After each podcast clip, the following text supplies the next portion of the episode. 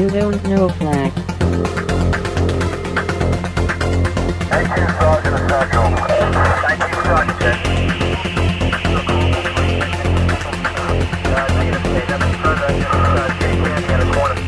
You, don't know flack. Welcome to You Don't Know Flack, a podcast full of stories about retro gaming, retro computing, video games, arcade games, and technology from a guy who was there and still is. My name is Rob O'Hara, but for the next 30 minutes, you can call me Flack. Episode 169 Cruises. Greetings and salutations, listeners, and welcome to another episode of You Don't Know Flack. Today is January 15th, 2016, and I'm your host, Rob Flack O'Hara. On today's episode of You Don't Know Flack, we will be talking about cruises. If you follow me on Facebook or on my website, you may know that my family and I, over the holiday, took a cruise to Hawaii, and so this isn't just a recap of our vacation. I put together a lot of information about uh, cruises and cruise ships and and uh, all the things that we discovered and experienced on the trip, and a little bit about you know if you decide to take a cruise, how to plan for that. So I try to make the shows informative and entertaining. So uh, this is another one where you're probably thinking this is something I would never want to read or hear about, but I'm hoping by the end of the episode you will uh, feel differently about this. Now on the cruise.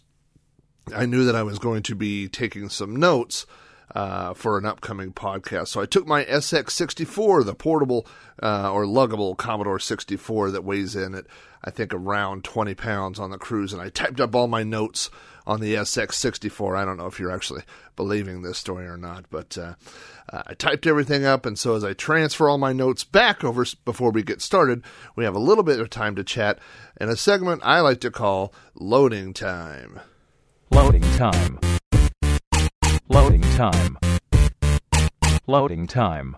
Well, welcome back, everybody. Welcome to 2016. This is the first show of a new year, so I'm really excited. I uh, had some time off from my vacation, and then I had some time off because my kid got me sick. oh, there's nothing like uh, sending your kids to school, having them come home sick, and then uh, you just count the days because you know you're going to have it uh, in another week or so, and that's exactly what happened. And in fact, uh, my daughter was sick when we left on vacation. She was just coming out of it, and uh, I got sick on vacation. And due to a combination of that cold and the change in the weather and my sinuses, the change of, of traveling, I've had a cough ever since. I've been coughing for a solid three weeks now. It's very annoying. I'm pretty sure that I'm going to die, but uh, uh, with enough Nyquil and Dayquil and nose spray and everything else, I'm I'm uh, getting through it. Throat spray, that red throat spray stuff that you spray and it dens your throat. it's got me through many a night over the last couple of weeks. So, but uh, here we are, 2016. I made uh, wrote down three things that I wanted to talk about during loading time this week. They're just bullets, uh, so I don't have any specific notes about them. But the first one, obviously, if you've been following the last few episodes, is Star Wars Episode 7 The Force Awakens. Now, on our trip, we planned this cruise over a year ago.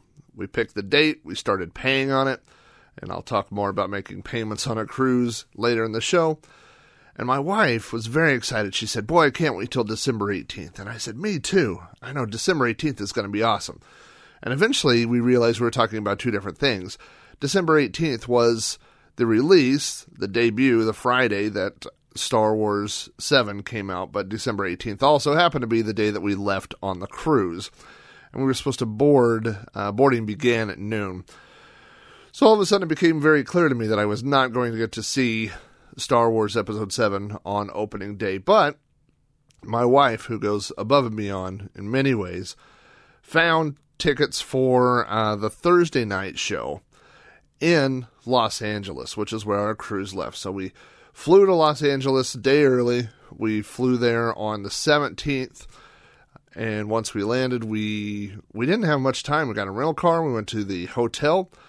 Uh, the hotel was uh, right next to the mall where uh, Grauman's Chinese Theater and all that stuff is. The the Hollywood Walk of Fame is right out there. And we walked across the street to El Capitan Theater, which is owned by Disney. Uh, the, I, I talked a little bit about this on the, the website, but just to sum this up, we go into this theater. There are, of course, people in costume. I mean, this is this is the Thursday night. There's people holding lightsabers. We get inside. There are uh, life-size Lego sculptures. Not a sculpture, I guess a Lego. Uh, what would you call it? A, a Lego statue of characters. There are costumes that appear in the movie uh, on display. We go in. There's a guy on stage at El Capitan playing the pipe organ, and he's playing a medley of Disney tunes. Uh, he plays a medley of science fiction themes. He plays like the theme to Superman, the theme of E.T. It, it is an incredible experience. Eventually, the pipe organ disappears down into the stage. Then El Capitan does a laser light show that was probably, I don't know, three minutes, five minutes in length. Had dancing lightsabers, like real physical effects, uh, you know, lightsabers mounted on uh, this scaffolding that moved around and things that were on the screen and, and lasers and fog. And I, I mean, if I had just gone to a show like that, it would have been impressive. But then we got to see Star Wars 7. And of course, uh, because we had traveled, we were off two time zones, uh, and this was a midnight showing, so it felt like it was two in the morning. Had uh, my wife with me, the kids with me, um, so it was a late night, but everybody enjoyed it. And the Star Wars Seven, The Force Awakens, you know, obviously I'm not going to spoil it. I'm not going to talk about that. Although there there has to be a deadline somewhere where we say, okay, it's okay to start spoiling it. I mean, at some point we have to say if you're if you haven't seen it by now, then uh, you know you may not care about spoilers. But uh, we just recorded a new episode of Throwback Reviews where we talk all about. Uh, Star Wars: The Force Awakens, and there are plenty of spoilers on that. So if you want to hear some spoilers, uh, you can go check out that episode. But um, without going into the actual movie itself, I will just say when I saw it, I thought it was the greatest Star Wars movie of all time. I thought it was better than everything. and then after a week of thinking about the plot and uh, you know how derivative it is from the original films, uh, especially the the original you know uh, original Star Wars Episode Four, I was like, well, boy, it was kind of disappointing. And then I was kind of back up. So it's kind of a roller coaster, you know, of uh, emotions. It's Star Wars is always going to be an emotional experience for me. Um, I find it funny that when the prequels came out, like when the original uh, Phantom Menace came out, I uh, defended it at first. I was like, it's a Star Wars movie. We have to love this. You don't, uh, taking into consideration how the movie was, was not important. It wasn't, you know, whether or not we're going to like it. It's how does this fit into the Star Wars universe? So at the beginning, you had all these people that were against the prequels, the very early prequel haters, and those people have gotten louder over time. And now it seems like those same like it wasn't cool in the very beginning to hate the prequels. You know that kind of came slowly, um, but there were always those bandwagon people. And so now uh, that the new movie's out and a lot of people like it, uh, it seems like those prequel people have all flipped and now they're they're all you know defending the prequels. I don't know. It's very just very confusing and it's very um, you could drive yourself crazy trying to follow public opinion on things like that. So I try not to. I just try to find what uh, uh, what I like about a film, and I and it wasn't perfect. It wasn't a perfect movie, you know, but um, and it was very similar to the original Star Wars. There were a lot of you know you know the plot was very, very similar. But, and there were parts that were so similar. The Starkiller base being like the Death Star was, that, that was like one step too many for me. But, you know, I, I think that's what it has to be. And so I said this on Throwback Reviews, and I'll say it here, and, I, and I'll just leave it, leave it there. Is I hope what this Star Wars movie is, is, and it can never be. so I, I will, I will preface it by saying that. But I hope what this movie is, is the Star Wars that for this generation's kid, like our Star Wars was for our generation. Um, I don't see a lot of teens and 20 somethings that are hooked on Star Wars because of the prequels. you know. But my friends that have younger kids, kids that are younger than mine, the kids that are five, six, seven, eight years old, uh, are enamored with this new Star Wars movie, and they are begging for Kylo Ren action figures and Poe uh, and Finn and Rey and all these new characters. So that's what I hope. Uh, if nothing else out of this film, I hope that this movie turns a new generation of kids onto Star Wars and they go back and they find all the old stuff that we loved and they have their new Star Wars that they can take and go forward with. I just don't feel like there was a generation of kids that grabbed onto, um, you know, Attack of the Clones and we're like, this is my Star Wars.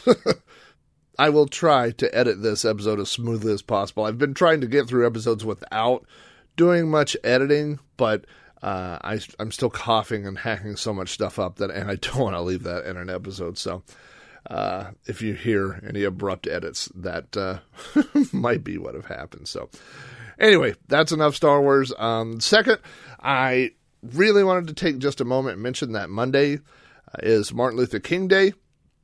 Um, you know, a lot of people see it as day off of school, day off of work, and hey, that's great. You know, everybody enjoys a day off. Um, but I would suggest that you take a moment and think about Martin Luther King. Think about what he stood for. Think about uh, equality. Think about treating all people equal, you know, people of all, not just different colors, people of different religions. This is a crazy time right now. All you have to do is turn on any Republican debate and see how crazy times are right now. You know, years ago, my wife and I went to the uh, Martin Luther King uh, Equal Rights Museum in uh, Memphis, Tennessee. It's at the hotel uh, where he was assassinated. And it is a moving experience, you know, and it, it was something that I just felt like that we needed to do to try and understand things, you know, and try, and I don't know that that any of us can understand, and I don't know that um, you know none of us can can change the past, but what we could do is learn from the past, you know, and do better than the generation before us, and do you know I, I think we have we have two responsibilities. One is do better than the generation before us did, and number two is help our kids do better than we did. So I uh, last year, and, and, I've seen it before, but last year I took my kids to the um, uh, National History Museum in uh, Washington D.C. and one of the things they have on display is the um, the sit-in counter from the uh, uh, Montgomery, Alabama, uh, where the four African American young men sat uh, you know, and they've taken the whole counter and the bar stools and everything, and they have an article, they have a newspaper article there with pictures, you know, and things like that. And man, that stuff chokes me up every time, you know. I mean, when you see a chunk of history and how uh, small people can make big changes, you know, it doesn't always take a million people um, to to make a change. Sometimes you, as a single person, can make a difference, you know. So uh, anyway, that's all I would say about uh, Martin Luther King Day. I hope that you do something fun on the holiday and, and spend it with your kids, um, you know, and uh, uh like I said, enjoy the day, but also just take a moment to think about uh, what that day means and how we can all make this planet a little bit better. The last thing on my list, and this is a terrible segue to go from a, a serious topic to a silly topic, but um, I am hooked on the Love Boat. And there's no segue to go between Martin Luther King Day and the Love Boat, I don't think. But um, uh, if you have a good idea for a segue I should have used, you should email me and let me know. The cruise that my family and I went on was owned by uh, uh, Princess, the company Princess Cruises. Uh, and that happens to be the same uh, cruise line that is featured in the Love Boat. Now, I remember watching the Love Boat just a little bit as a kid and thinking that ship was amazingly huge. But I did a little bit of research, and the uh, ship on the Love Boat held 600 passengers. The ship that my family and I went on recently holds 3,600 passengers. It is six times as large as the ship on the Love Boat. And when they show those faraway shots of the ship, and you can see a few decks up there. Uh, the the ship that we were on actually had an elevator went to the 18th deck, but there was actually a 19th deck. So it's just a massive. It is literally a city on the ocean. But in your room, there's a television and there's only a few channels. They don't want you sitting in your room the whole time. And, and who would want to do that? But one of the channels showed Love Boat episodes 24 7. Now, I may, I know what the Love Boat is. I may have seen it when I was a kid, but I was not a fan of the Love Boat. But when we would lay down at night in the cabin, we would turn the TV on and Love Boat episodes were on, and I would watch a few episodes. And by the end of the cruise, I was hooked on the Love Boat. And so uh, I said, when we get home, I'm going to buy all the, the Love Boat episodes on DVD. Well, first of all, uh, they're not all available on DVD. They only sold the first two seasons, and it appears to be one of those situations where um, you don't you don't know what caused what. But when they originally released the seasons. They have a a, um, a package that has season one and season two. They were selling it for over a hundred dollars. Well, you know, I like retro television. I like old shows, but I'm not paying over a hundred dollars for two seasons of The Love Boat. Well, it didn't sell well, and so based on low sales, they didn't make more of them. But of course, if they had lowered the price originally, maybe they would have sold more, and then they would have made more uh, uh, seasons available on DVD. So I picked up the first two seasons, then I went online and I was able to find seasons uh, three through nine.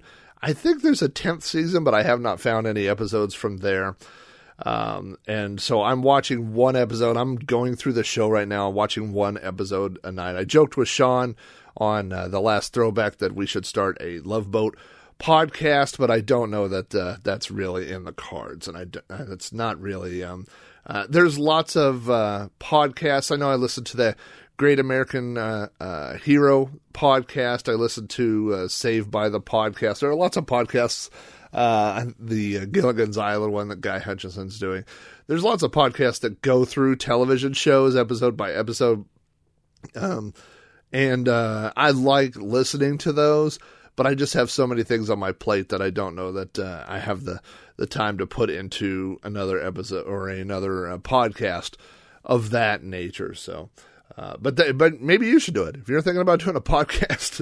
you start a, a, Love Boat podcast, and I'll listen to it because I'm watching that episode every day, and I just love looking at uh, um, all the the cameos, all the stars that they had on. I mean, it's not like they had a star come on for an episode. They might have five famous people, you know, come on. Uh, I think the one I had watched last night it was like Milton Berle and Florence Henderson and and uh, you know I saw the one with Charo. It's just crazy. That show is crazy, but I'm really enjoying it. So anyway, that's uh enough talking about uh, all these things. I see that the uh, my notes have transferred from the SX64 long ago. Uh, so I will just say if you have any feedback about this episode or any other episode in the show in general, you can email your feedback to me at robohara at robohara.com. Drop me a message on Facebook at facebook.com forward slash you don't know flack. Follow me on Twitter at Commodore or leave me a voice message on my podcast hotline, which is 405 486 YDKF. The notes are loaded, so let's go right into this episode, which is all about our cruise.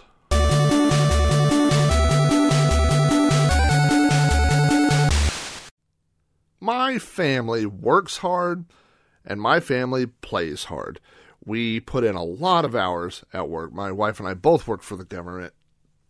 We work really hard, but we also get um, several weeks of vacation every year, and we use that vacation time up. And we very rarely take one day off here, one day off there. What we do is we take multiple trips a year during spring break we might drive somewhere close by, go on a little trip during the summer. Uh, we go on a trip, and then during the kids' uh, Christmas break, where they get out of school for a couple of weeks, we take a trip uh, during that time as well. So, um, and they're not all huge vacations. It makes it sound like we go on these giant, you know, safaris. It's not. It's not that. You know, sometimes we. Uh, a couple years ago, we drove to Dallas, which is three hours away, uh, and and spent some time going to museums and, and doing things there. So they're not all giant vacations. Um, But there are different kinds of vacations. There's road trips, uh, and road trips are fun because, uh, as they say, half the fun is getting there. You know, you drive and you you find all these great things along the way. My wife has a uh, an app on her phone called Roadside Attractions that points out uh, fun and enjoyable and sometimes silly things to see along the way. Like when we drove up north uh, earlier this year or last year now, it said don't don't uh, don't miss the world's largest Coke can, which we pulled off and saw, and it was a farmer's old falling down silo that had been painted like a can of Coca Cola. Uh, so sometimes they're not all great attractions, but road trips, you know, are uh, one type of vacation. And then there's flying. Flying, of course, uh, as I am uh, uh, infamously, is that even how you would say that, known for, uh, I hate flying. But sometimes flying is the best way to start a vacation if you're trying to vacation somewhere else. Which eh, that's kind of a, that's a bad way to say that because I guess pretty much all vacations are about being somewhere else. But if you're not interested in the the actual adventure of the voyage, you just want to start your vacation somewhere else. And sometimes uh, flying is the way to do that. You know, you can fly across this country in four hours or you can drive it in four days, you know. So if you're just trying to start, you know, if your vacation's in New York City, then maybe you just fly there and then and then you're done with that. If you if you're not interested, or sometimes you don't have the time for a road trip, so um, so you have that kind. But then you have cruises, and cruises are like a combination of the two because. Um, it's like a road trip where you're on this adventure, and part of the fun is getting there, and there's all kinds of fun things going on. Uh, and then once you get to whatever your destination is, there are things to do there. We took a cruise to Hawaii. So we left from LA. Um, we so we flew, I should say, to LA, uh, which was a two-hour, fifteen-minute flight from Oklahoma, uh, and then you know once we got on the cruise, it was five days to Hawaii. Then we spent four days on the Hawaiian Islands, and then it was six days back. So that was a long cruise. That is not the longest uh, by far. There are cruises that, that go for months and months, uh, but that was the longest cruise that we had ever gone on. Now, uh, I tell people we've gone on three cruises. Technically, we've gone on four, um, but I don't even count the first one. So the first cruise that we went on uh, was to the Bahamas. It was for our honeymoon. We left from Florida and we took a cruise over to the Bahamas. That's a four hour trip. We didn't even have a room. We just hung out on the ship for four hours and then got off in the Bahamas. So uh, it's not really a cruise like when you think of a, a cruise adventure. Uh, the only notable thing about that, I guess there were two notable things about that. One, that's when I found out that uh, uh that I get seasick, and number two, uh, I was um, just elated to discover that on our path on that cruise, we went through part of the Bermuda Triangle. Uh, and I lived to tell the tale. So, uh, but I that made that whole trip uh, worth it for me. I really uh, was really excited about that. But that was back in uh, August of 1995. Like I said, it's it was so unlike a cruise experience that it's not really even worth uh, you know counting as a cruise. And so when I when I talk about cruises, I tell people that we've been on three.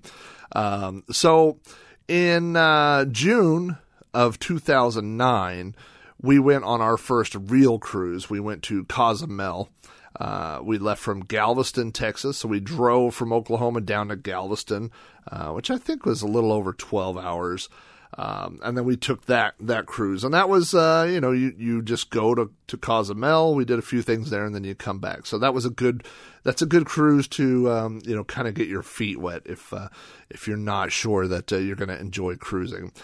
Uh, and then uh, three years later, in 2012 we took a cruise to Alaska. Now that left from Seattle, and we drove from Oklahoma to Seattle. Now that drive took us three days. So we drove all the way to Seattle. And then we got on the cruise and we went uh, uh, to Alaska. And that cruise was really good. And, and I should say that uh, all of our cruises, uh, our kids have gone with us on as well. Uh, so we we, uh, we had a great time, and of course on the the road trip we did so many things. You know, we went to Mount Rushmore, we went to Yellowstone, we saw the biggest ball of twine, uh, not in Minnesota but in Nebraska. Uh, so it, it was um, a really really fun uh, trip and really long, but we have a ton of uh, great pictures and memories from that one. Uh, and then we have the most recent one, which is the one that we just got back from a couple of weeks ago, uh, which was to Hawaii. So, like I said, we flew to Los Angeles, uh, which was uh, just under two and a half hour flight. Uh, we stayed the night there. We saw Star Wars, which was awesome. Uh, and then we uh, got on the ship the next day. So, um, this entire podcast from this point on is really just a series of bullet points that I made when we got back talking about, um, you know, some of the things that we learned, some of the things you should know, some of the interesting points or whatever. And so uh, I arranged them as logically as I could figure out how to do so. Uh, but if it sounds like I'm jumping around on topics, that's uh, very possible too. So, um, I wrote down here a series of steps uh, that you go through or different phases. So the first one is uh, you get to your cruise, then you uh, embark, which is when you get on the ship, then you cruise to the location. You do excursions uh, if you want at the location. Then you cruise back home. Then you uh, disembark, which is where you get off the ship. Uh, so I'm going to talk a little bit about uh, each one of those uh, uh, parts here in uh, in the podcast. Um, there's also something to look at on your cruise, which is sea days versus port days. That's kind of interesting. And a port port is when you know you're you arrive and you dock or at a port or whatever. Like our four days uh, uh, at Hawaii, and we actually went to four different islands, so the the ship you know traveled each night uh, to a new location. Um, but in the real world, you and I, we go to work, we have jobs, we deal with other people, and we have uh, calendars. And so we go by whatever the date is or by the day. And we also, um, you know, look at clocks and use uh, watches or our phones to see what time it is. A lot of that stuff gets thrown out the window on a cruise.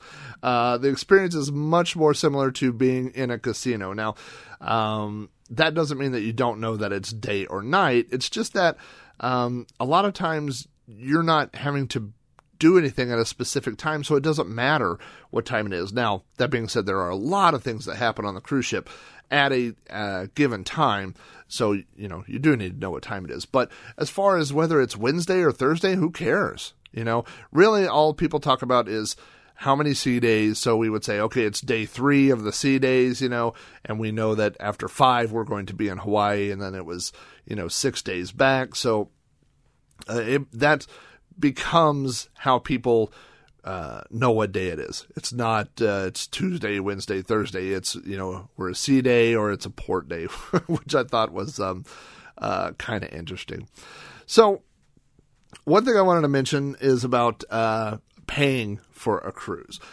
When you purchase the tickets for a cruise, there might be some sticker shock. I know there was for me when I found out what my wife paid for this cruise, um, which uh, uh, is good that she did not tell me up front how much the cruise cost.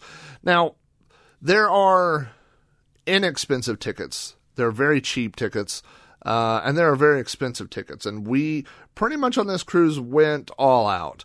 Um, and when my wife told me how much we paid, I was like, wow, that was like, you know, my first three or four cars combined was the cost of this vacation. Um, but it doesn't hurt quite so bad because uh, we bought our tickets over a year, close to a year and a half before we went on our cruise. Uh, so we were able to make payments over 18 months. Uh, so, you know, you pay a little bit every payday and it goes towards that. And then when the time of the cruise comes, the cruise is paid off. So it's not like, you know, you just spent thousands of dollars to walk onto a ship.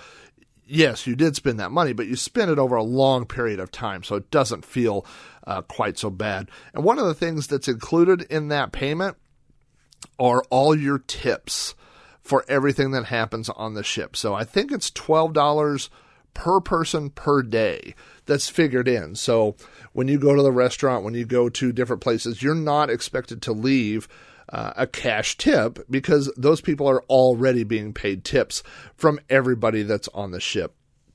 Now, the one exception to that is your bags.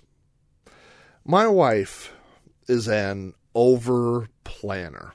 She does not want to be surprised. She doesn't want to have, uh, you know, get on the cruise, get to the ship, and find out that we have forgot something. So, along with our carry on bags, uh, and I had my backpack, my CPAP bag. The kids each had uh, one or two carry ons. Uh, in addition to that, my wife packed seven suitcases for the four of us. Now, we're going to be gone for two weeks, so you have to take a lot of clothes, although it turned out later that we did have uh, access to a free laundry room. Uh, but you have to take all this stuff. So when we got to the airport and we went outside and took a taxi to the hotel, it's pretty much expected that anytime someone touches your bag, you're going to pay them a dollar for that bag. So when we took the uh, taxi, the guy loaded all of our bags into this taxi and took us to the hotel. That was $7. At the hotel, when we pulled up, the guy began unloading all our baggage. That was $7. He put it on the little cart and pushed it into the hotel. We went into into the hotel, checked into the room. The bagman says, "Oh, I'll bring your stuff up uh, to the room." I'm like, Ugh. He gets up there. My wife pays him seven dollars. Uh, the next day, you know, when we check out, uh, the guy comes up to the room. He loads all the baggage, goes down. He wants seven dollars. When we get to the airport, the people come out. I was like, "Don't touch my damn bags!" like we've already tipped like you know more than some of these bags are worth. Uh, so that uh, is something that you want to take, you know. And my wife knew she, I think she'd got out fifty dollars in ones, and just you know knows to expect that. But that's something that I would not have known about or uh, would have forgotten about. Uh, oh, and then we, of course, uh, the next morning we took uh, a taxi from the hotel to the uh, port, which is where you you get on your cruise ship. And there's a porter who comes out, and the porters were all very nice. Uh, and they have these big giant carts, and they load up everybody's suitcase to take and put on the ship, and they want a dollar bag. I was so, I was um, the guy was very nice and very helpful, but I was getting a little worn thin on giving people seven dollars every time they walked around. So, um, the morning of uh, December 18th, that was our embarkation. And so uh, you go to the port, and it's very exciting because you see your ship for the first time and you see how big these ships are.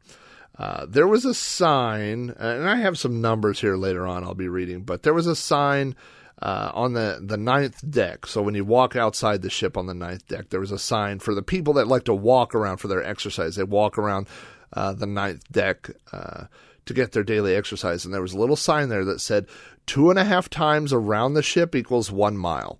Uh, the ship is around a thousand feet long. Uh, so, you know, over three football fields. Plus, it's just, you know, amazingly tall. You're looking up at this thing. Uh, you know, it's 19 stories, 19 levels, 19 stories tall uh, I mean, it's like a, a, giant building that you're about to get on. So that's kind of an exciting time. Um, and then, uh, you know, you need to have when you go in, you you uh, because almost all cruises stop in in other countries, so you have to have your passport. You do all this, and then you walk in, and this is like the worst part of the trip. Uh, because you walk in, and of course, there's thousands of other people that are all trying to do the same thing, and so they route you into this line and that line, and you get checked in, you get your cruise cards, um, and it just takes forever, and you're shuffling. I mean, it's not that bad, but it's not being on a cruise. You know what I mean? It's kind of like the the TSA part of, uh, you know, before you fly and go to a great vacation or destination. It's just that necessary evil.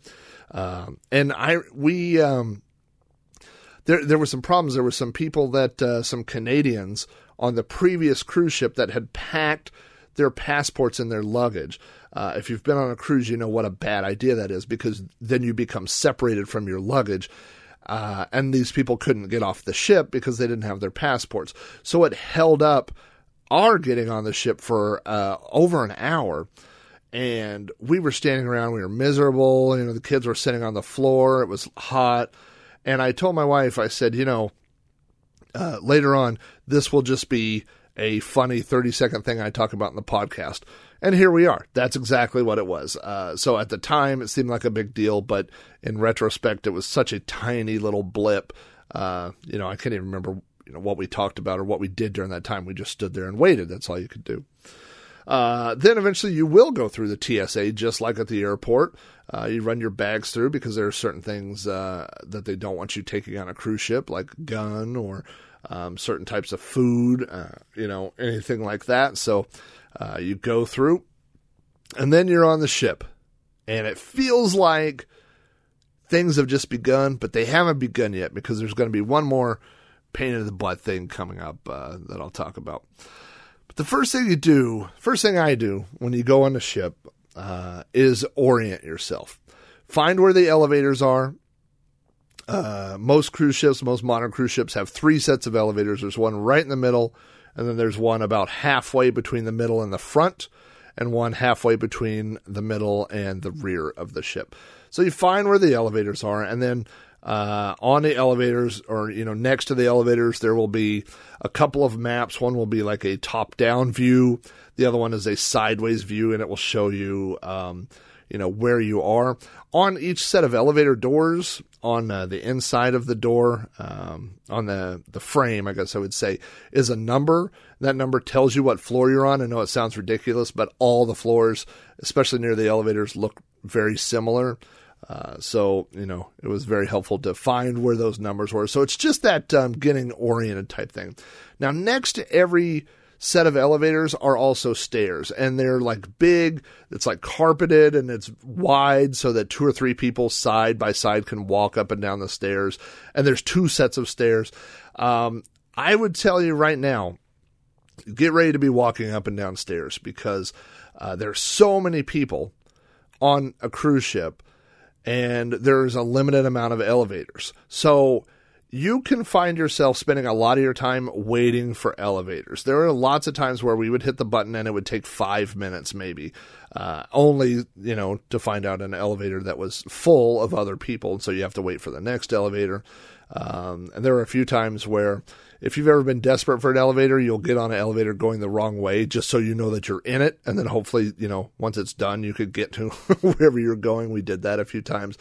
Um, but our rule was if we were going uh, three floors or less, we would take the stairs. So um, we did a, a, few things on uh, the seventh floor. I forgot what was on the seventh floor, but we our room was on the ninth floor. So when we were doing that, oh, uh, the uh, um, the theater, uh, they had a big theater on the seventh floor. So when we were going down there, we would just walk down two flights of stairs. It wasn't any big deal. Um, uh, like I said, they they are big padded, you know, and um, it's not like you know clanging around on metal or concrete stairs. Um, and the same thing for up and down, especially on the upper decks. You know, when you're on the the 15th floor, which is where the buffet is, and then your kids are doing something on the 18th floor where the kids' stuff is.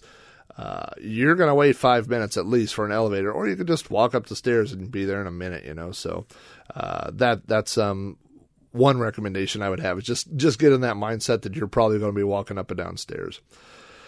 Uh, the first thing we did, and that you should do, is go to your room. And you get on the ship, you go find your room, and and um, uh, now when when you got on the ship, there were people that took your luggage, and you do not have your luggage. You have your carry on luggage but you don't have your suitcases with you. And those are going to show up late in the evening of the first day of the cruise, which means there's quite a while where you don't have access to your suitcases. Now, a trick that my wife found out a long time ago was that in your carry on luggage, take bathing suits. The reason for that is on the cruise ship, there were six swimming pools, and I forgot how many jacuzzis. I think 20, they said, different hot tubs uh, located around the ship. Most people pack their bathing suits in their luggage, and they won't have access to them uh, until the end of the first day or possibly, you know, the beginning of the second day. Uh, but if you have a bathing suit in your carry-on, the minute you get on the ship, which we were on the ship by, uh, uh, I think one one thirty p.m. on the first day, and the cruise ship didn't even leave till uh, three o'clock. Uh, didn't pull out of dock till three. Um, but uh, the kids could go right to the pool, which is what they did. They went to go swim, and they were the only people in there. And I mean, there were one or two other kids at different places, and those were obviously people uh, who knew the same trick we did, which was bring your your swimming trunks. Um, some of the other things we always take in our carry on is uh, number one, Tylenol or Advil or whatever, some sort of uh, aspirin, um, you know, for headaches and things like that. Uh, of course, you keep your passport with you at all times. Don't put it in your suitcase because you're going to be showing uh, your passport, your ID, whatever uh, you have, uh, multiple times, and you want to have that with you. Now, I, as I mentioned before, uh, get dreadfully, terribly seasick. Uh, we found that out on the first cruise. There were some hints before that. Um, I don't really get motion sickness in the front of a car. Uh, occasionally, if I'm in the, the rear of a car, I really get it on first person shooter games. Uh, any type of 3D ish type of game like that gives me a, a headache and makes me, uh, you know, my stomach upset and and really hurts my vision. Uh, and so when we went on the first cruise, that little four hour thing over to the Bahamas, I spent half of that up on the open air deck throwing up over the railing. It was uh, not a good experience. So uh, they have these seasick patches. You may have seen them on television or, or heard people talk about them. They're little. They look like a little tiny round band aid, and you stick it like right behind your ear on your neck, and they're good for three days. And I am telling you, uh, I went from somebody who threw up the entire time on my first four hour cruise to a guy who did not feel uh, nauseous or dizzy or anything the entire time. Uh, now, when we went on that cruise to Cozumel back in 2009, uh, and the Alaska cruise for that matter, we had to go through my doctor. It's a prescription and get these things. This time, my wife found them on eBay uh, and you she bought them on eBay and they shipped from Vietnam. I don't know how legal that is. you don't know Flack is not responsible for legal advice on this show, uh, but they arrived and they worked great. And so, um, if you've never gone on a cruise, I recommend ordering some just in case, you know, because you don't want to be on a ship for the next 15 days and find out that you're seasick. So um, they were not that expensive and definitely, um, you know, for somebody like me, it enables you to uh, go on cruises.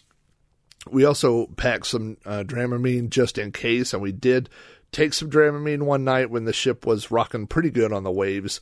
Um, there's no uh, question that you are on the ocean. Uh, the ocean is a big place full of big waves, and your ship will be moving. Sometimes it'll be moving a little, sometimes it will be moving a lot. So, uh, you know, if you are susceptible to uh, motion sickness in any way, then that's definitely something that you should uh, take and put in your uh, carry on bag. Also, once uh, you get on the cruise ship, and you you could do it right when you get on, or you can do it when you pull away from the dock, whatever. But that's a good time to put your phone in airplane mode.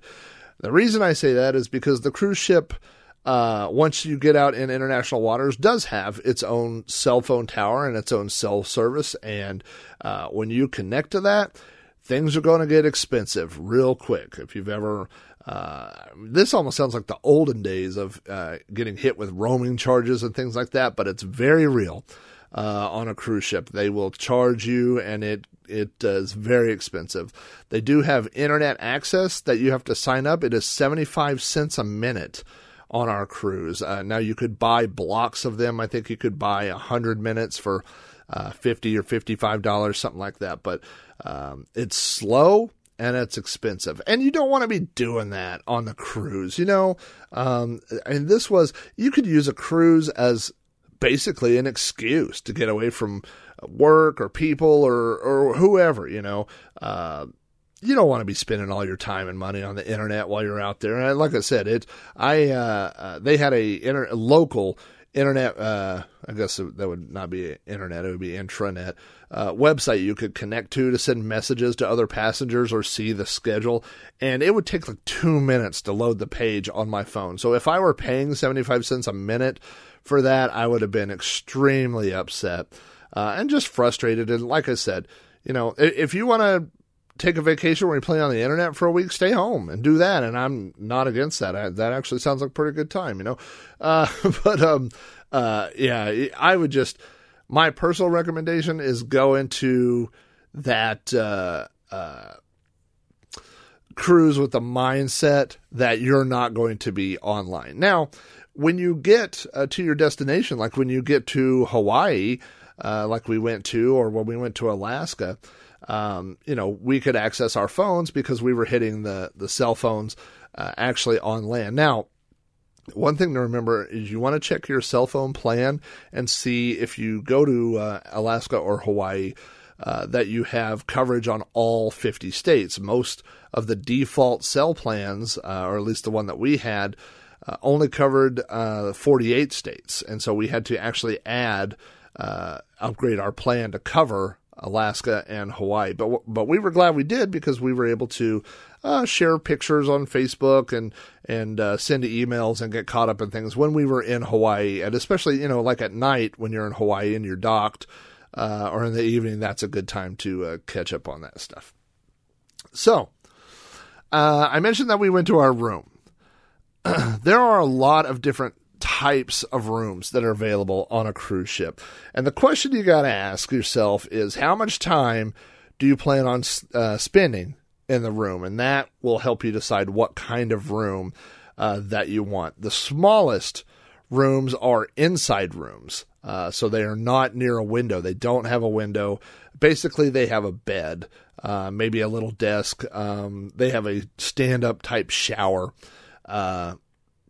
But uh, you know, it's not a big luxurious room. It's a place to go sleep and to to put your bags and and you know a, a crash pad more or less. So if you're a person that's going to spend most of their time out, you know, doing things, and also this is a pretty inexpensive uh, ticket. I mean, it's it's hundreds of dollars, not thousands of dollars. So.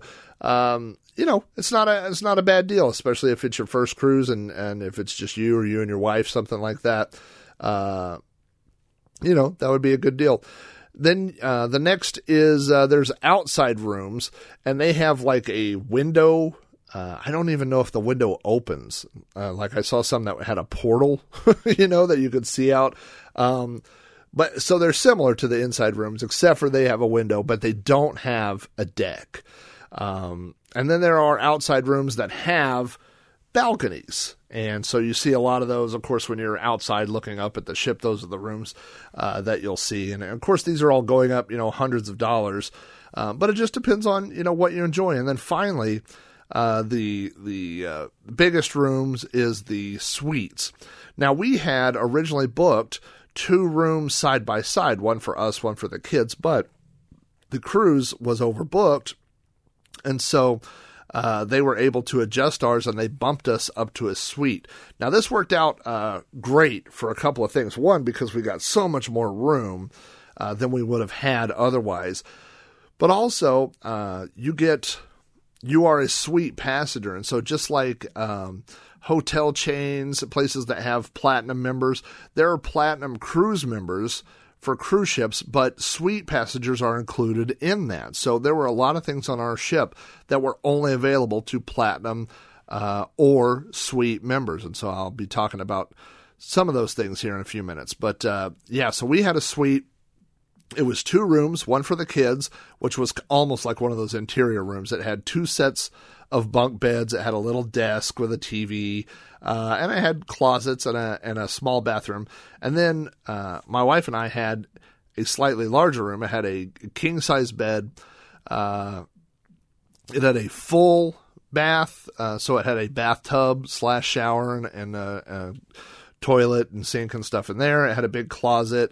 Um, and then connecting those rooms was what they called a den. Now, the den had two sofas that folded out into beds and a TV, and that's pretty much it. Um, the sofa, I definitely, uh, the the den was smaller than my walk-in closet was at the last house that we lived in. All three of these rooms combined were about 500 square foot, just over 500 square foot. So, um, you know, it's definitely not a huge area, but compared to a lot of areas on the ship, it was a huge area. And I am the type of person that needs to uh, get away every now and then to go sit in my room and just recharge. Uh, so I enjoyed having the larger room. And then off of that den was our deck, and we had a deck with, um, oh, if you had people standing out there, you probably could have had, I don't know, 15, 20 people. I mean, it was a good sized deck. It ran the length of both of our rooms. Uh, we had four uh, chairs and then two little bench things and then a table out on our uh, deck. Now, I will tell you that our room was uh, room 101. We were the front room on our floor, which uh, I, I, don't know why. I mean, it's not like prestigious like where you're at. Um, but our deck was twice as big as everyone else's balcony. We were like, this is awesome. Uh, but since we were the front room, there was nothing in front of our room to block the wind. So every night our chairs blew into a big giant pile.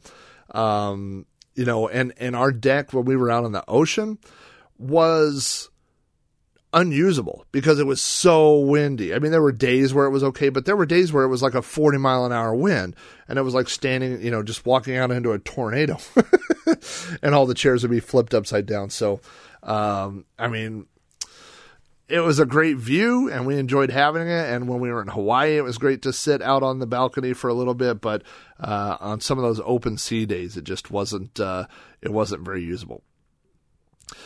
So the trip has not really started yet, which is amazing because I've been talking for so long. Uh, because there's one other thing that has to happen, and that's called the muster station drill. Now, uh, some of people that I've talked to uh, don't think the idea of cruising sounds very uh, fun because they've seen the Titanic, and they don't like that idea of hitting an iceberg and getting killed. So, uh, turns out cruise ships are pretty safe. Number one, uh, well, number one, we went to Hawaii, so there's no icebergs, so that was good. Um, but as you walk around the ship, you will see all these giant lifeboats, and it's not like a little rubber raft. It's like totally enclosed, big giant fiberglass boats, and they're everywhere. Uh, and in every room, you have a uh, uh, life vests for everybody. And so, what the muster station drill is is you have a spot on the ship that you are assigned to go to in case of emergency. So uh, they do a drill. You're required, first of all, this is required. Uh, you get the life jackets out of your room. You go to the muster station. Ours was at the uh, the theater. Uh, so there's 500 people in there, and it's just like the talk that you get at the beginning of a, a plane flight before you go somewhere. You know, they tell you where the exits are. They tell you how you would be routed if there were an emergency. They show you how to put on a life jacket, and then you they send you off to your room, and that's when your vacation begins. Uh, don't get in a hurry before that because this is mandatory. Uh, they scan your cards when you go in and out. Uh, you know, it, it, looks like a little credit card kind of thing, and it uh, which has a, a, RFID thing in there, I believe, and they just scan it. You know, but um, they uh, uh, you're required and marks you off this list. And if they don't, then they come get you, and then you have to go. It's like you have to go to the principal's office and do a, a, a personalized training, which I think is much longer and much worse. Uh, so this is, um, you know, it's mandatory. It's a good thing to go to. Uh, and, you know, cause you know, if there's an accident, uh, there's lots of boats, there's lots of things, you know, uh, safety measures, and they tell you all about it. And then you go, uh, and then, like I said, once they do that, you're turned loose for the next 15 days, uh, and your vacation begins.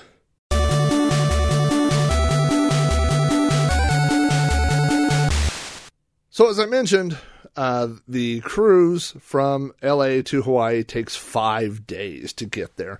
And people say, well, what do you do on a cruise ship for five days? Well, the first answer is you eat.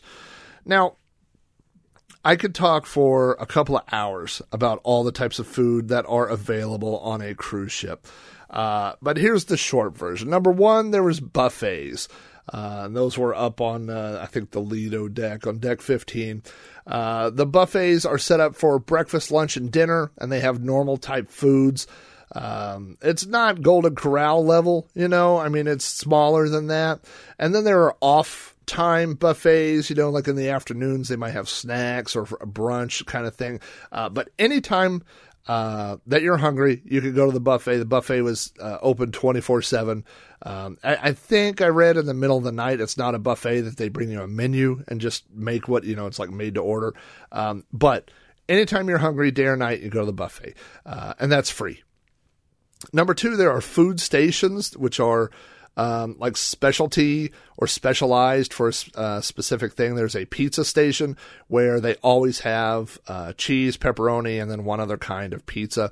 Uh, there's a hamburger station that has hamburgers, hot dogs, and chicken sandwiches. There was a sushi station where you could go get sushi. There was a thing called uh, Wings and Rings, I think, which had barbecue wings, barbecue, onion rings, uh, stuff like that. These are scattered uh, mostly on the food deck. I mean, most of the food stuff is on. Uh, I mean, this type of self-service food stuff is. Um, uh, on the 15th deck. There was a waffle station that was open from 5 a.m. to 11 a.m. So most of this stuff, uh, that type of stuff, is open from, gosh, I don't know, uh, 10 or 11 in the morning till 11 at night. Uh, again, it's free. Go get whatever you want as much as you want. Um, the buffet has inside seating. These food stations are kind of on the open deck. Uh, there are tables everywhere. There are chairs everywhere. Occasionally on the buffet, we had trouble finding a place to sit if you went during peak hours. If you went at five or six p.m. for dinner, uh, you know, to the buffet. Uh, but the outdoor, there was always outdoor seating available. Then there are restaurants. There's the Da Vinci. There was the Michelangelo. There was some other one. It's probably named after a, a Ninja Turtle as well. Uh, and there were three different types. One was um, you made reservations, but you could sit by yourself. So you could get a table for two, table for four, that sort of thing. Make a reservation uh, and sit by yourself. Then there was another dining room that was more geared towards uh, social or shared seating. So they had these big round tables for, for um, you know eight or ten people and uh, so you would go sit down, and I thought that was going to be more awkward than it was. Uh, when you sit down with other people, and then you know, you think, well, I don't have what do I have to talk about with other people? But what you have to talk about is the cruise. You talk about what they've done, what have you done, what are you planning on doing, you know. And we found out some information about the cruise, and and it was a good time. So uh, you could do that. There's uh, another dining room that specializes uh, in scheduled meals, so you have to schedule. So if you want to have dinner at six thirty every time, every day during the cruise, then that is what you do. Um, our schedule was so loose that we didn't want to do that. Then there was the Crown, uh, which was a restaurant that you have to pay for. But uh, if you are a platinum or uh, suite member, as we were, you got free breakfast at the Crown, and we got dinner at the Crown uh, for the first night, and I think maybe the last night, but we didn't go there. Um, but let me tell you about uh, First of all, let me tell you about our first dinner at the Crown. We went into the Crown. The waiters, and, and actually, this happened at every restaurant. The waiters put the napkin in your lap and they push your chair up and, you know, all these kind of things. So we sit down and the guy says, okay, well, well um, you know, our special tonight, you know, Mason is uh, my picky eater, you know, he's hoping that they have cheese nachos or something, you know. Uh, the guy says our special tonight is a 16 ounce New York strip, and Mason's eyes get big. He's like, "Can I get that, Dad?" I'm like, "Yeah, it's free. You know, everything on this is is free for us." So he orders that. My wife and daughter order filet mignon, and I order the prawn. Uh, so I'm like, oh, this sounds like a pretty good meal. And then the guy says, well, what kind of appetizers do you want? Well, I guess we'll just have some soup or salad. So we kind of order that. And he says, well, you know, we have these other appetizers. How about some crab cakes and something else? I said, okay. So I'm thinking, we're not going to be able to eat all this stuff. And then the guy looks over our order and he says, you're missing something here. He says, I know, do you like lobster tail? Mm, okay. Sure. he brings out with our meal eight lobster tails, two per person. So on our table, uh, like in front of my son. You know, he has a 16 ounce New York strip steak. Uh, I think he had uh, chicken noodle soup, two lobster tails, a pile of rolls. I'm like, and this is the first night of the cruise, and I'm thinking, this is going to be all right.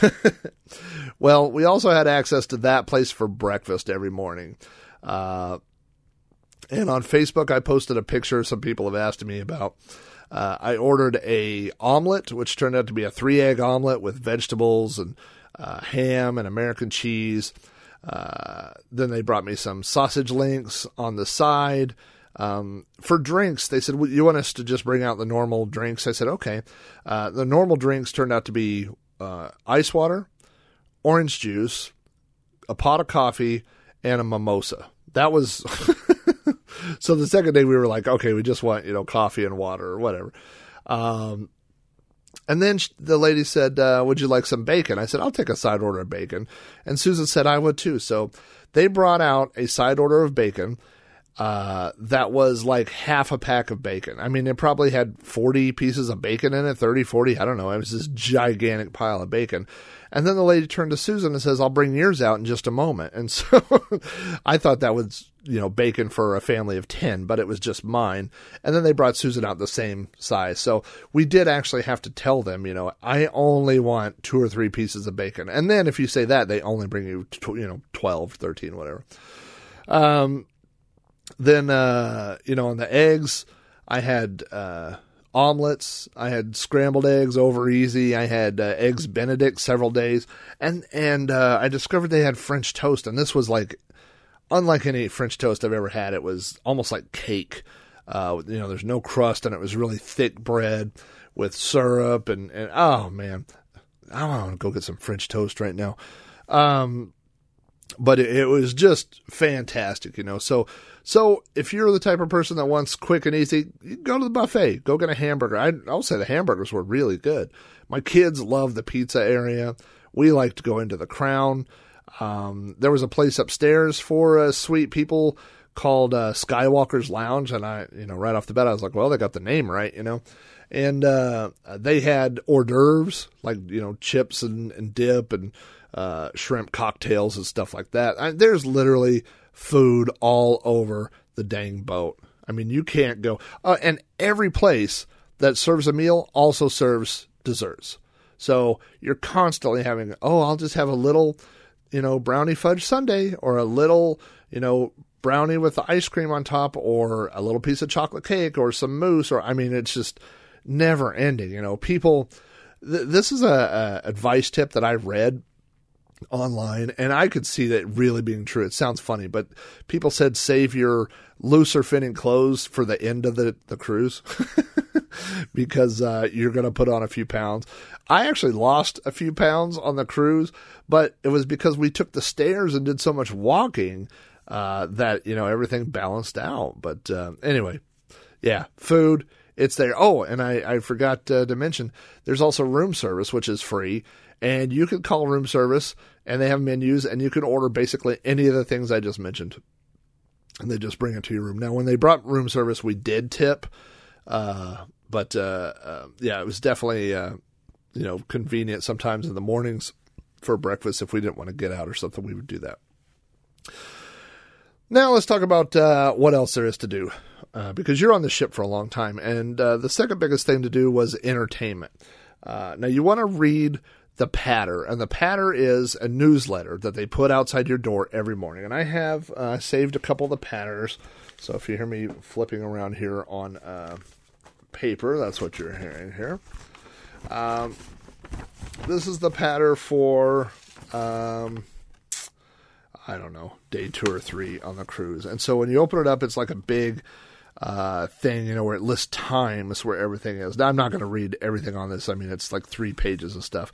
Um, but uh, this is the from the refreshing morning section. I'm just going to jump down to um, oh 10 o'clock here. All right, so here's what there was to do on this particular day at 10 o'clock. Number one, enrichment lecture, Wonders of the Amazing Pacific. So if you wanted to go hear this guy talk about uh, things that are uh, in the Pacific, you could go to that. 10 a.m. Monday morning raffle. This raffle is for you, morning birds. Uh, 10 o'clock in the Piazza, Norman Love's chocolate demonstration, deck 5. 10 a.m. lei making and Hawaiian crafts with Leia Loa, which was uh, Leia Loa and Dave were two of the entertainers, and they They uh, did different Hawaiian themed things. 10 a.m. passenger talent show rehearsal for those who have signed up. Come to the Wheelhouse Bar. 10 a.m. movie Knight and Day starring Tom Cruise and Cameron Diaz. Uh, that was up, upstairs at the uh, uh, Movies Under the Stars. Um, there was a uh, hundred foot TV screen uh, outdoors up on the 15th floor.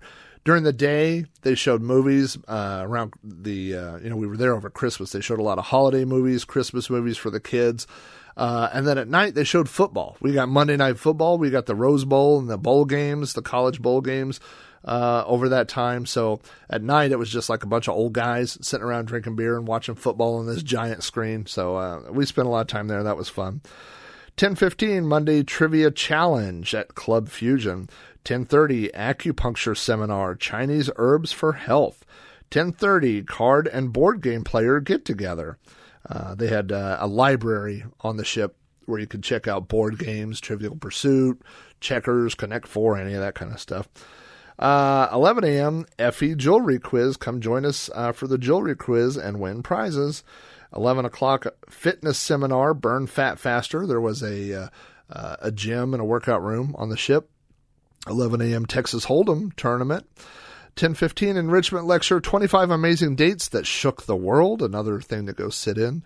Uh, 11:15 5000 hit the jackpot bingo. So they had bingo games. 11:15 seminar facial fun bar, and 11:30 fresh orchid lei making class.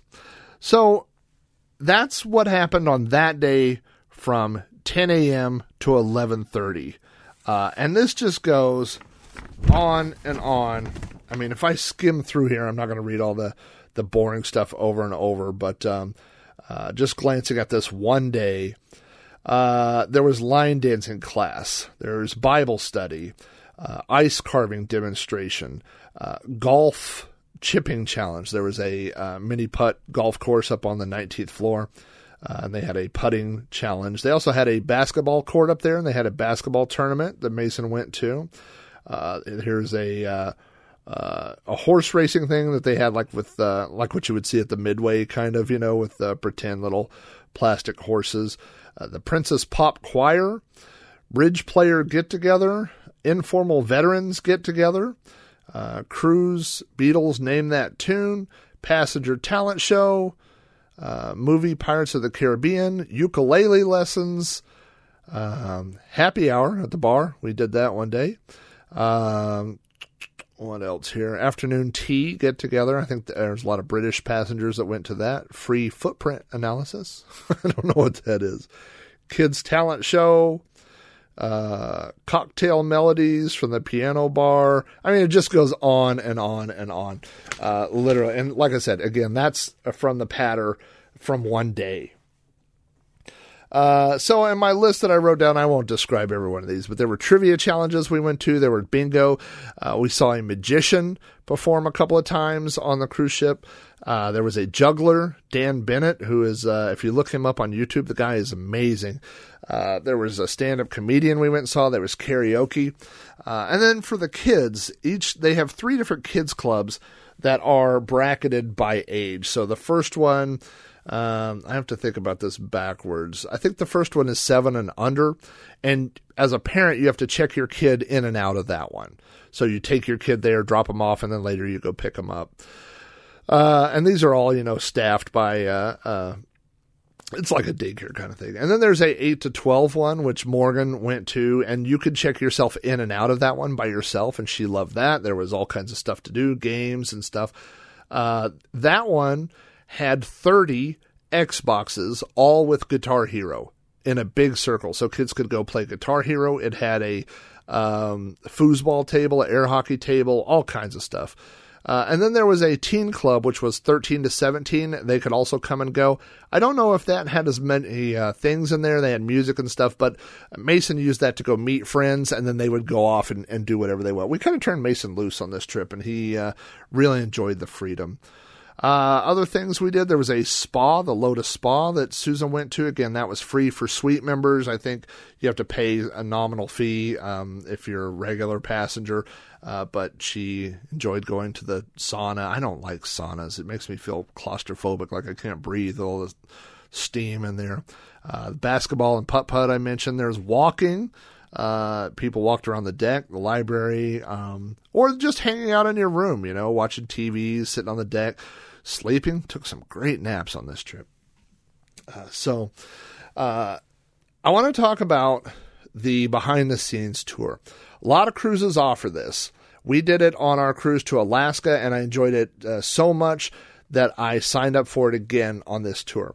Uh, the behind the scenes tour is a tour where a limited amount of passengers get to go in the places that passengers normally don't get to go. It is a guided tour. It is a no photography tour. It is a hands off tour. They don't want you screwing with stuff, but they take you up on the bridge. They take you to the engine room. Uh, our tour, I think, was four hours. Um, it's a hundred dollars per person, and only there are only twelve slots. So when when you get on the ship, they will you know it'll be in the patter like with signups, and if you want to do this. Uh, you got to sign up fast. Now, they on our ship they actually did it twice, and we were able to get into the second group. Um, it's not for everybody, but if you're a person like me that wants to know how things work, the behind the scenes, the trivia, the facts, that kind of stuff, I absolutely love it. And I took Morgan on it, and she didn't want to go. By the end, she enjoyed it too. I wrote down all the different areas we got to see. We went up to the bridge, met the captain. Uh, you get to see, you know, the guys actually driving the ship. There's a guy that stands up at the front of the bridge with a pair of binoculars, watching for things that, so we don't crash into them. I, that was reassuring. We visited the engine room. We went to the uh, kitchen, the whole galley. Uh, it, it, was just uh, amazing the scope of everything. Uh, really, really amazing. We went to the laundry room. Uh, the laundry room had washers and dryers.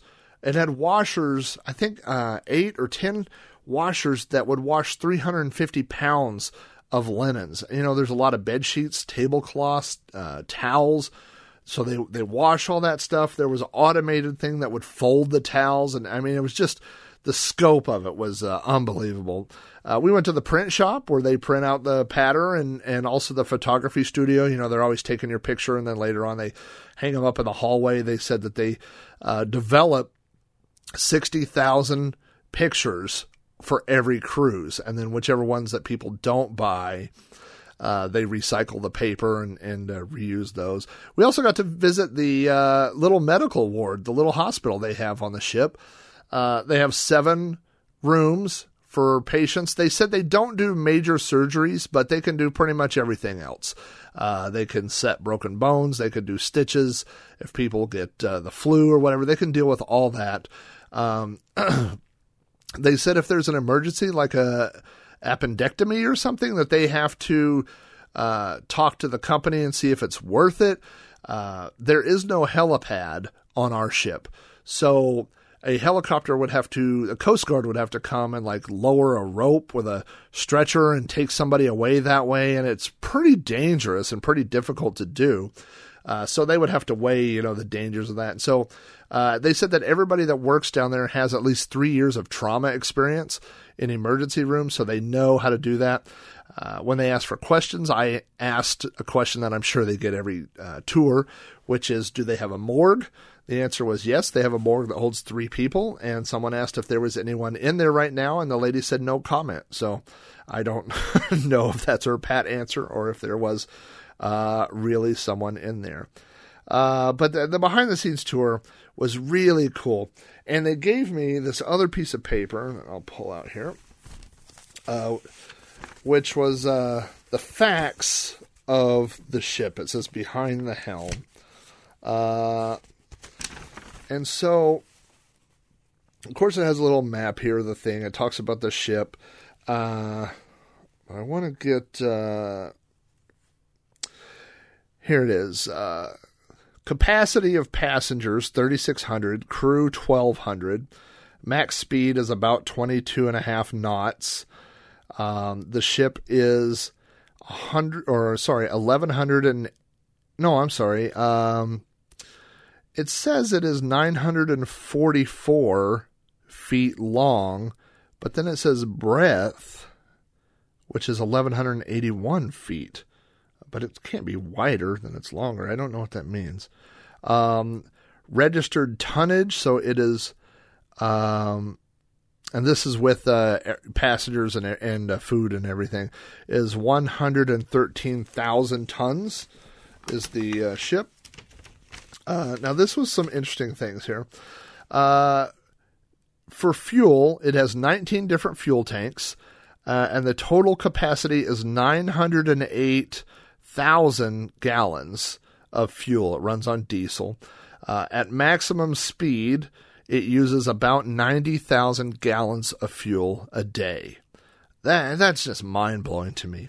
It also has 12 freshwater tanks.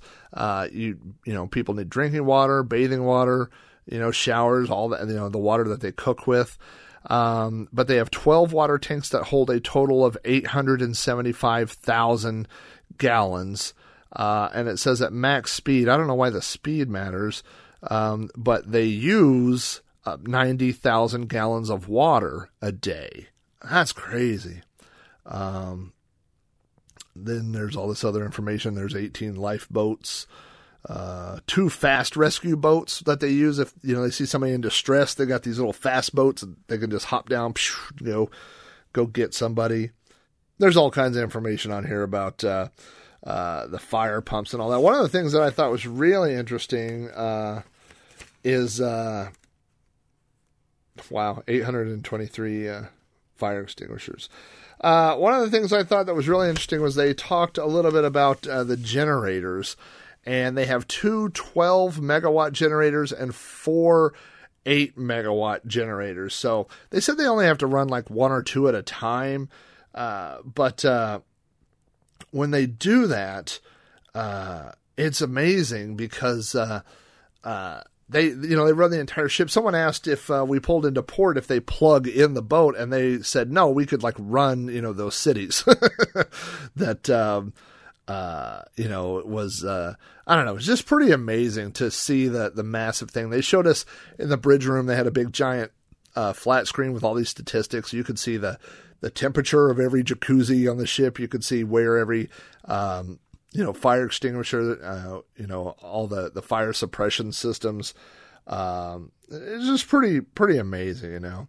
Uh, on the back of this, it talks about um, uh, how to figure how far the horizon is and what deck you're on. So, uh, you know, it says like if you're on the the ninth floor, like we were, you're 90 feet up. Um, and basically the horizon is 12.6 miles away. So that's how far you can see. If you get all the way up to the top deck on deck 19, uh, it says you're 172 feet up and you can see 17 and a half miles to the horizon. So, uh, just really, uh, amazing, uh, experience to be on a ship that large and see all that stuff.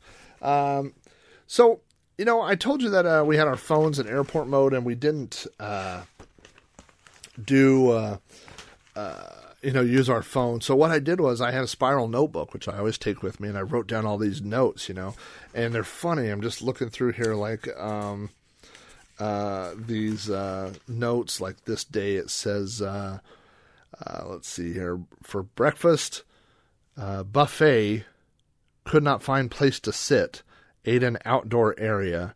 Mason had basketball tournament, lunch, uh, miscellaneous. Mason tried Thai pizza, dinner, sat in restaurant with mixed table, met Australian couple, played general trivia, uh, went to formal. Oh yeah, they had a formal night where you where you dress up, wore tuxedos, things like that. Um, played paranormal trivia, got 13 out of 20, saw a comedian, took long nap, have not acquired sea legs yet. Susan visited hot tub, Morgan went swimming.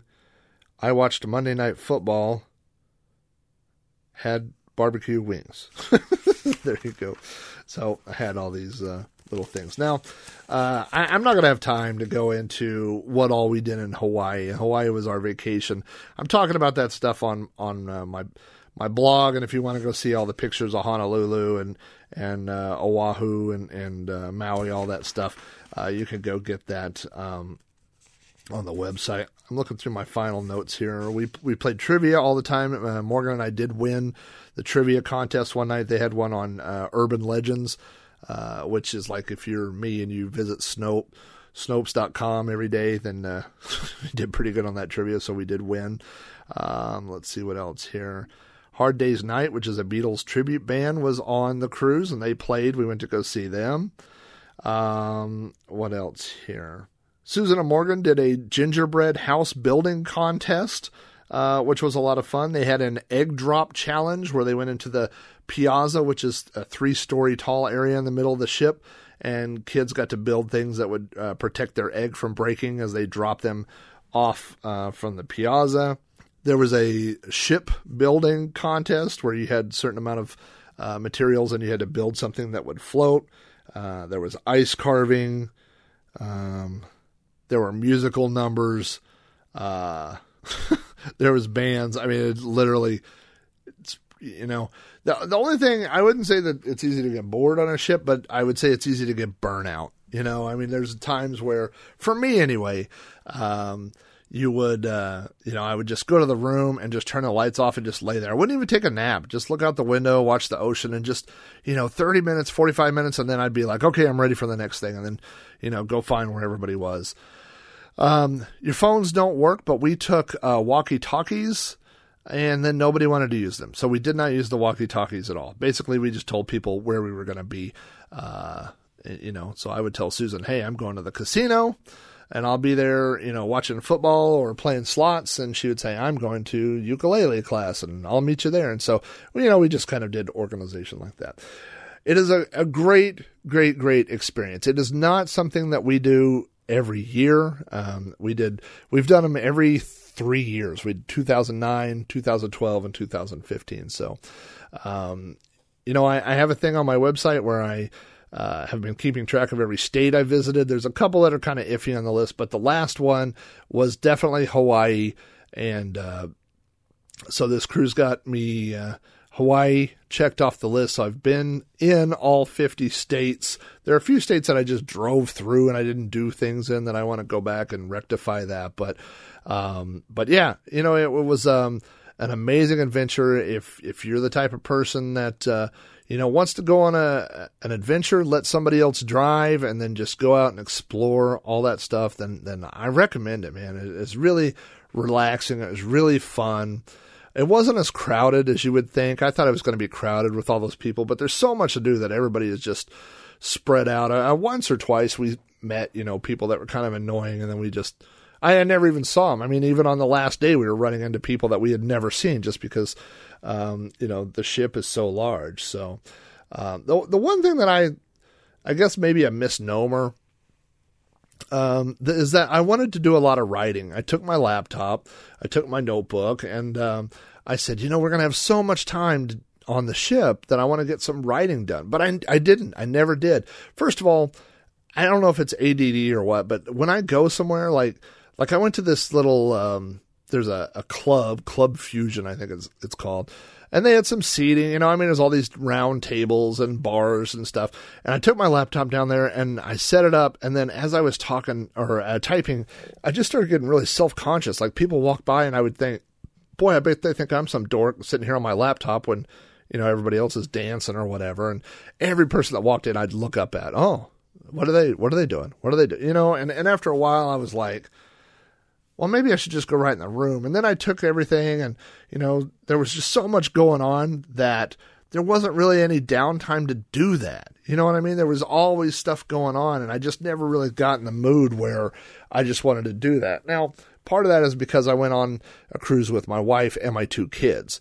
And maybe if I had gone by myself, um, then it would have been different, but it wasn't. You know, I had family things to do, and there, and like I said, there's so much entertainment that it just didn't really feel like that's what I should be spending my time doing, you know. So I'm back home. I'm back in the writing swing. I'm I'm getting things moving. So uh, th- there's always time for that. But um, uh, like I said, overall, oh man, what a great what a great trip. Uh, spending time in Hawaii and seeing how beautiful uh, Hawaii is and how different all the islands were. Seeing you know an active volcano in one and going snorkeling in the next, and seeing uh, movie locations on the third. It just such a great uh, time. And then you have those five days, uh, six days back uh, that, um, you know, it feels like the trip's over, but really you, there's still all that stuff to do on the ship. You know, we spent Christmas uh, in Maui snorkeling and New Year's Eve on the ship. They had a huge New Year's Eve party, balloon drop, and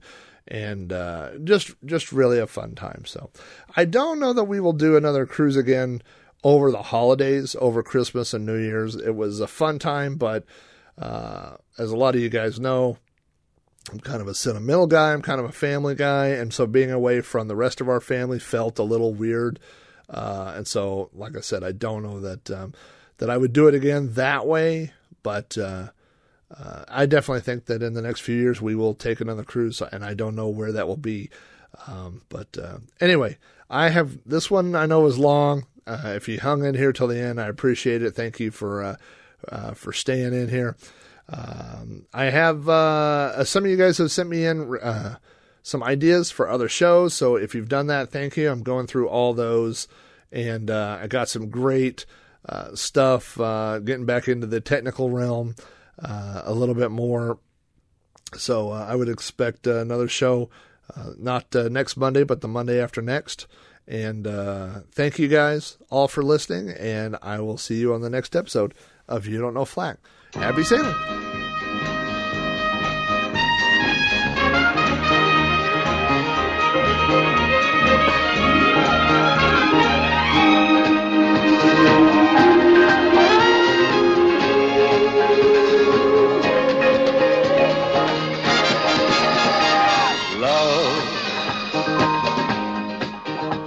Exciting and new.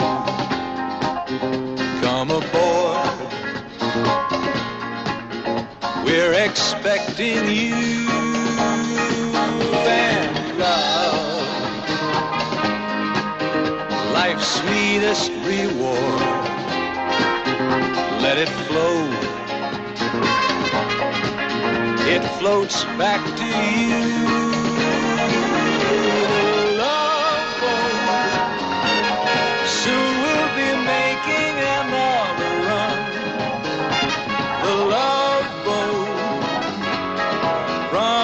Is something for everyone. Set a course for adventure, your mind on a new romance. And love won't hurt anymore. It's an open smile on a friendly shore.